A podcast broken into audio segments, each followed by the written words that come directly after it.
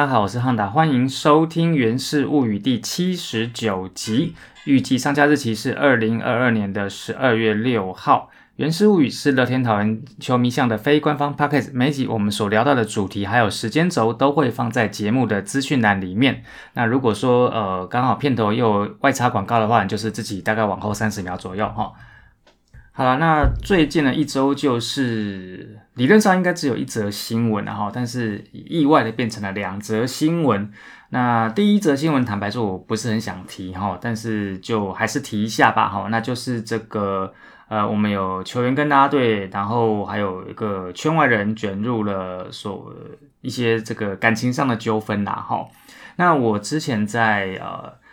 邱丹跟李芳的那一集，我有跟大家讲过嘛，哈，其实球员跟啦啦队都大概二三十岁哦，不管是体能、外形或者是收入，哈，可能都是刚好在巅峰期，然后环境又在同一个环境之内，所以会互相吸引，基本上是可可以预期会发生的啦，哈。那以前有这样的例子，那以后呢，应该也会有这样的例子，哈。这个就近水楼台哈，可能都免不了。那当然，其实你如果换个角度，以管理层的接那个角度来讲的话，其实像这种办公室恋情啊，哦，可能通常就是管理层比较不希望看到的状况哈。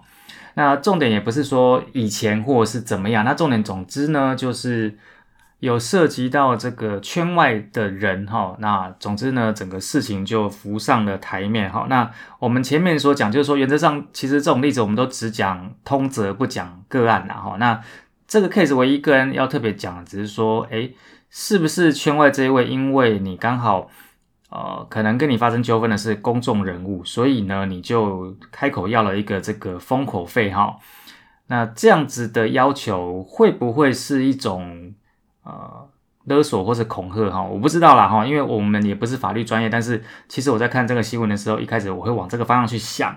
然后呢，他的诉求跟他实际上会达成的效果是搭不起来的，所以我不知道说目前这样的结果是不是他所预期的哈。那反正这个 case 就这样子了哈。那回到这个呃，关于我们队上的球员跟拉拉队哈，就是在这件 case 上哈，其实就。你要说这个社会很不公平、很现实，的确哈，那目前看起来可能就是这样子。那同样在这件 case 里面，跟球员比起来，拉拉队很显然就比较吃亏哈。那最近的活动也都被取消。但是呢，从这个 case 所衍生出来，就是想跟大家分享讨论一下的，一样是通则哈，就是说，呃，不管是职棒球员，或是说相关的从业人员，他们在不违法的状况之下，他们的私领域的事情有没有必要被这样子的报道？这些报道是否符合公众的利益？那您可能觉得有，或觉得没有。那我自己的看法是没有啊。我觉得，不管是球员或是拉队，那我买票进场，我想要看到的是他们在场上，不管是打球或是带应援，他们的表现有符合他们的身价。那我觉得这样就够了。至于你说他们在球赛结束之后，不管是说很热心做公益啦，哦，跟人相处是个暖男呐，哦，或者是说爱家爱孩子啦，哦，甚至说是会扶老太太过马路啦，这一些的行为，我觉得是 nice to have 哈，就是说如果你有做的话，那当然大家对你的评价会更高。但是如果你没有做，那也没有关系，因为毕竟那不是你。本职工作上必须要跟大家交代的事情，我自己是觉得，其实平常在看事物的时候，真的不需要把道德标准拉到那么高了哈。那如果说你要把道德标准拉到这么高的话，其实就算你不看台湾哈，你去看很多国外的知名人物，如果说你都是用这么高的高道德标准去看他们的话，那你的人生当中可能真的找不到你的 role model 哦。以上就是我针对上周。呃，这个球员跟拉拉队还有圈外人士呃感情新闻的看法。那第二个部分呢，就是在二零二二年的十二月五号这一天呢，台钢雄鹰呢啊，他们公布了他们第一年的扩编选秀的结果。那么在乐天桃园这个部分呢，他们最终选走的是我们的投手张喜凯。那喜凯呢，其实是二零一九年第五轮呢由我们团队选进来哦，他是。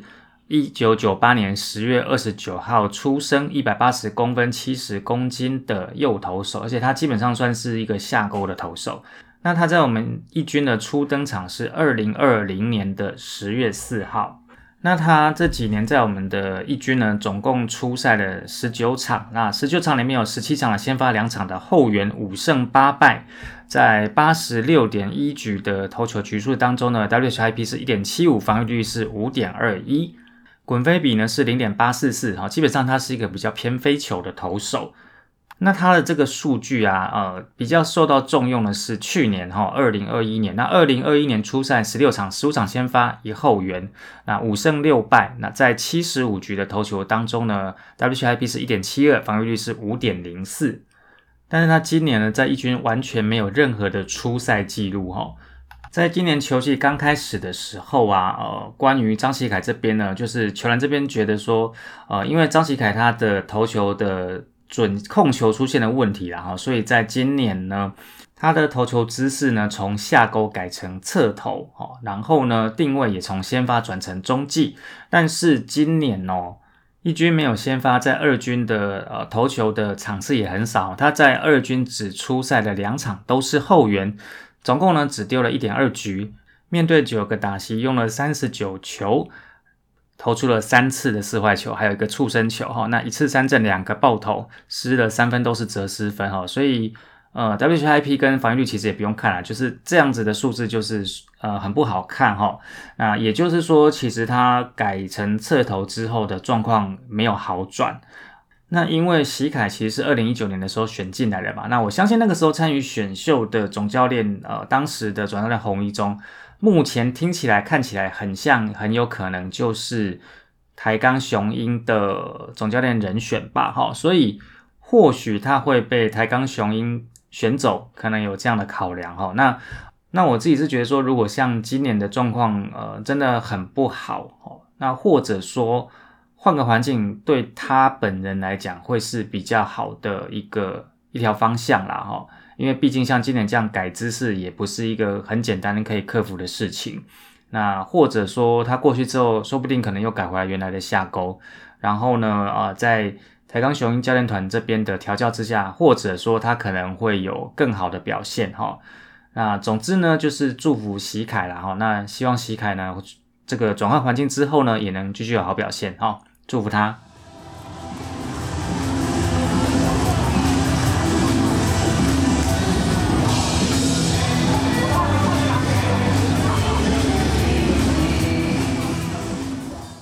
好了，那个其实本来呢，这几集都有几个题目可以选哈。那后来想想说，哎，这一集是七十九集，我们应该来聊一下七十九号。那七十九号呢，就是我们的小师兄林志平。那志平这个小师兄的外号，是因为当初林志胜也在我们家桃园队哈。呃，应该说从拉纽时期到拉米狗时期，他都他们两个都在同队一阵子哈。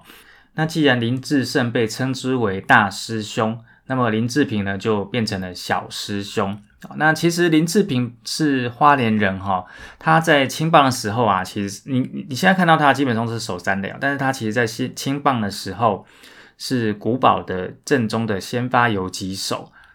不过呢，他在古堡毕业之后，他因为那个时候并没有所谓的高中生选秀，其实基本上呢，大家都还是要当兵或者是进社会人球队或者是念大学，所以在古堡毕业之后呢，林志平去了文化大学。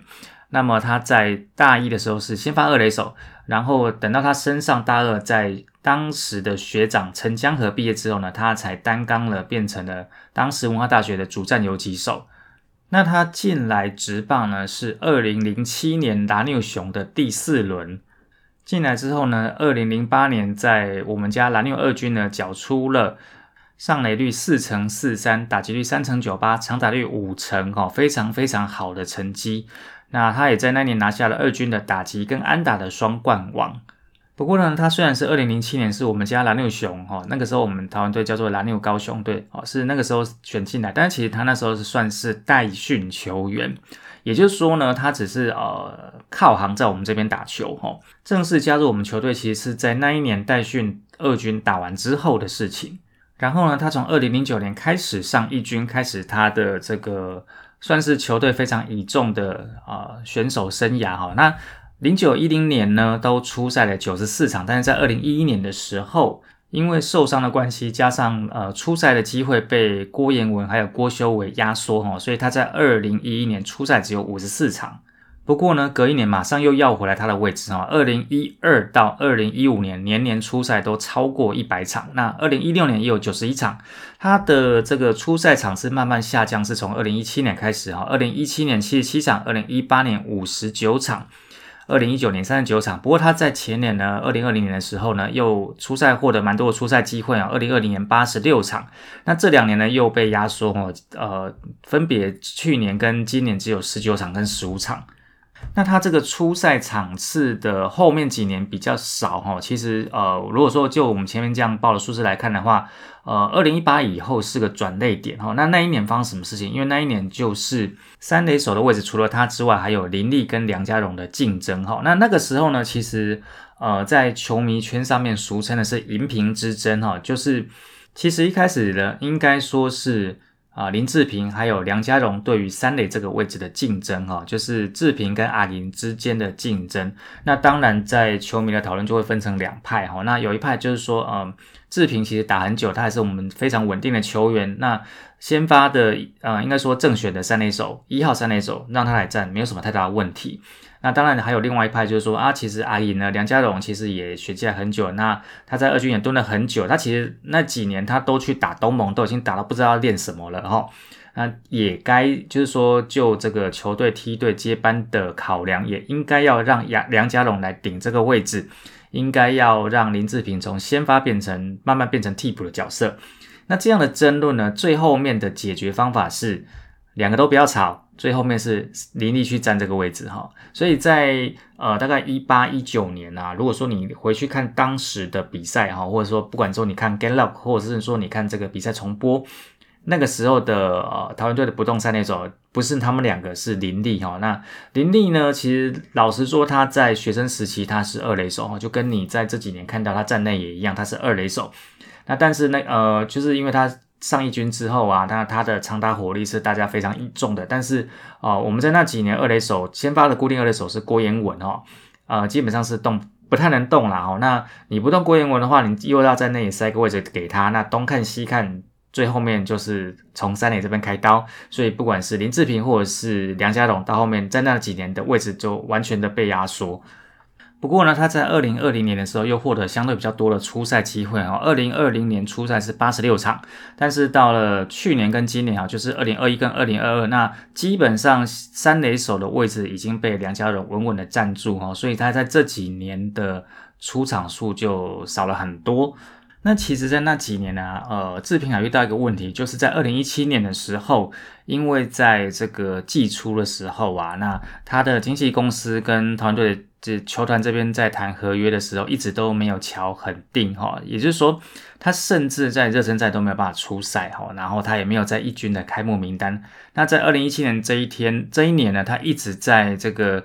啊，二零一七年三月二十五号，也就是说那一年球队开幕战的前一天，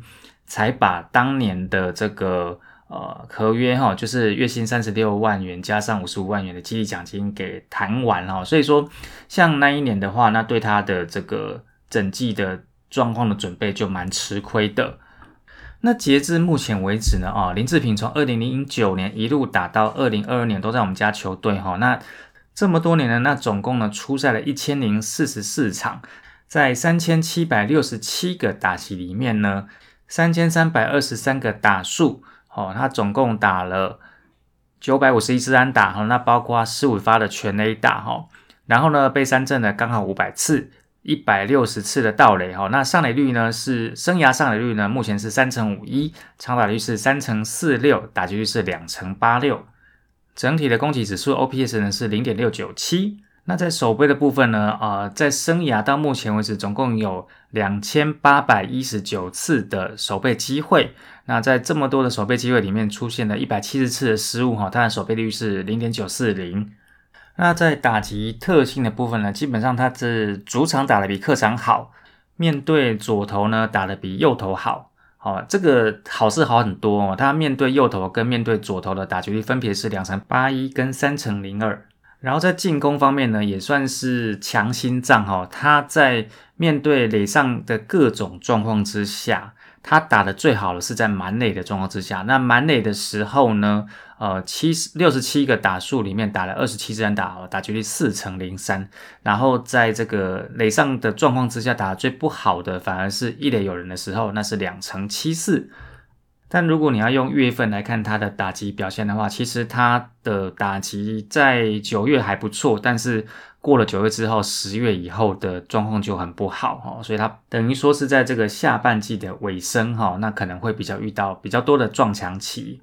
而且这个撞墙是撞的有点大哦，他生涯在九月份的打击率是三成零八，但是到了十月只剩两成零七。那像我们在这几年因为疫情的关系呢，所以整个例行赛还有延后，甚至到十一月的状况之下，他在十一月的打击率就只有一成九四。其实就整体来看呢，哦，那当然说呃，志平。他不会是大家所认为的明星球员哈，那只是说，呃，不管说你是十年前，或是说你是这几年你进场，或者说你看转播，你还是有机会看到他在场上哈。那虽然说这个年纪渐长了，然后。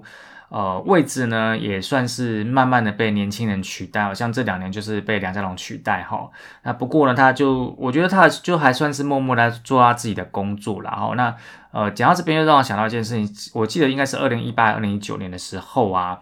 那在这个季末一些可能比较重要的比赛当中，他有出现一些手背瑕疵哦。那其实那。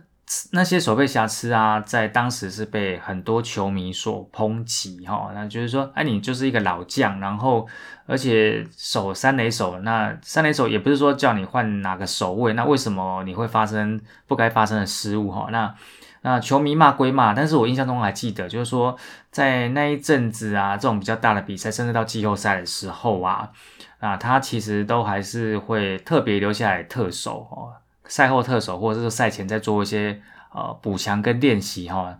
那他不会是那种你觉得明星一光环的人，但他就是那种默默会去准备的人哈。那当然我们可以说，呃，可能表现啊，打击表现也好，或者是手背稳定度也好，呃，现现在可能呃有年轻的球员哈表现比他更好，但是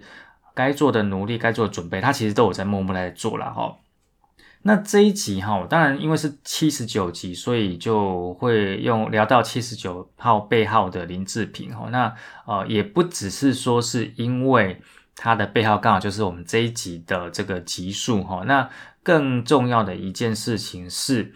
呃志平呢现在已经是我们队上少数哈穿过三件球衣的球员哈。他穿过拉纽高雄的球衣，穿过拉米狗桃园的球衣，也穿了乐天桃园的球衣哈。那目前呢，我们队上的这种呃三草元老，现在只剩两个哈。那一个是小胖林红玉，另外一个就是林志平。好，那本来呢还有四个哈。那另外两位是钟成佑跟詹志尧。那钟成佑呢，其实他是在二零二一年的时候，后来就转到富邦悍将去做教练。那其实之前在我们这边就已经先退休变教练了啦哈。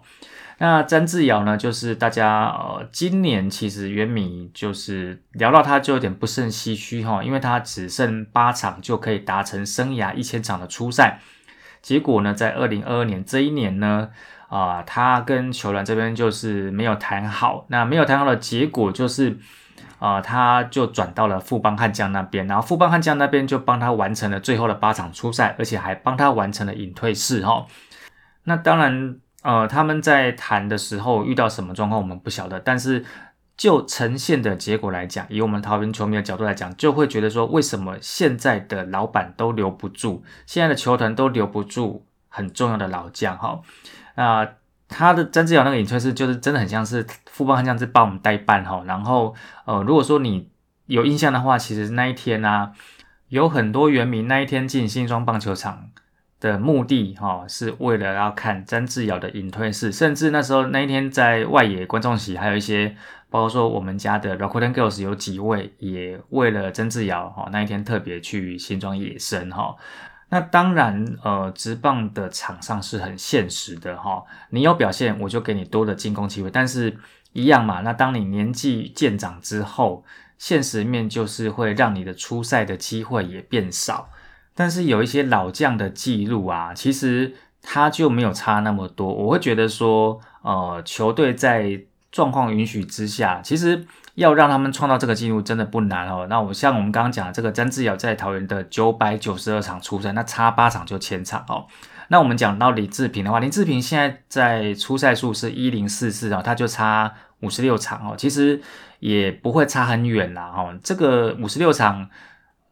了不起，就是两年的时间大概就可以哈。那另外一个部分就是安打数哦，他现在生涯安打数九百五十一支，他离千安也就四十九支的差距。那不管说是初赛数或者是说安打数哈，一千一百场的初赛还有千安，其实都不是一个很远的距离哈。我个人是觉得，其实球队要。有机会的话，多创造一些让他们达成这些生涯纪录的机会啦哈。那还是一句话嘛，毕竟现在三草元老只剩下两个，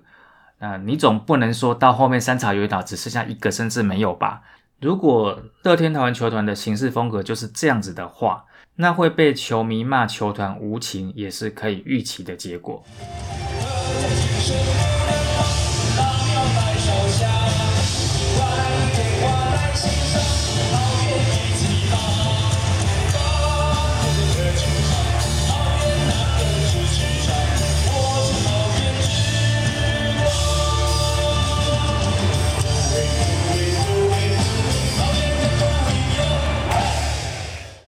这前面没有讲到哈，来这边补充一下志平的一些个人奖项，还有明星赛的记录。那他分别在二零零九、二零一零、二零一二、一三、一四、一五都入选了中职的明星赛。他在二零一四年到二零一六年连续三年是中职的盗垒王。那么在二零一三跟二零一六是三垒手的金手套。二零一三年到二零一五年连续三年是。三垒手的最佳十人，而且他在二零一五年的三月是单月的 MVP。哎，我们前面讲到球员的三朝元老，其实啦啦队也有哦。大家比较熟知的应该是陆小晴哈，那陆小晴是我们这几年的舞蹈总监，但其实也不止他哦，有另外一位呢，就是倪轩。哦，不晓得大家知不知道这件事情，但也不晓得明年他还会不会在。好了，那以上呢就是本集的《原始物语》，感谢大家收听，但后期空中再相会，小有见，拜拜。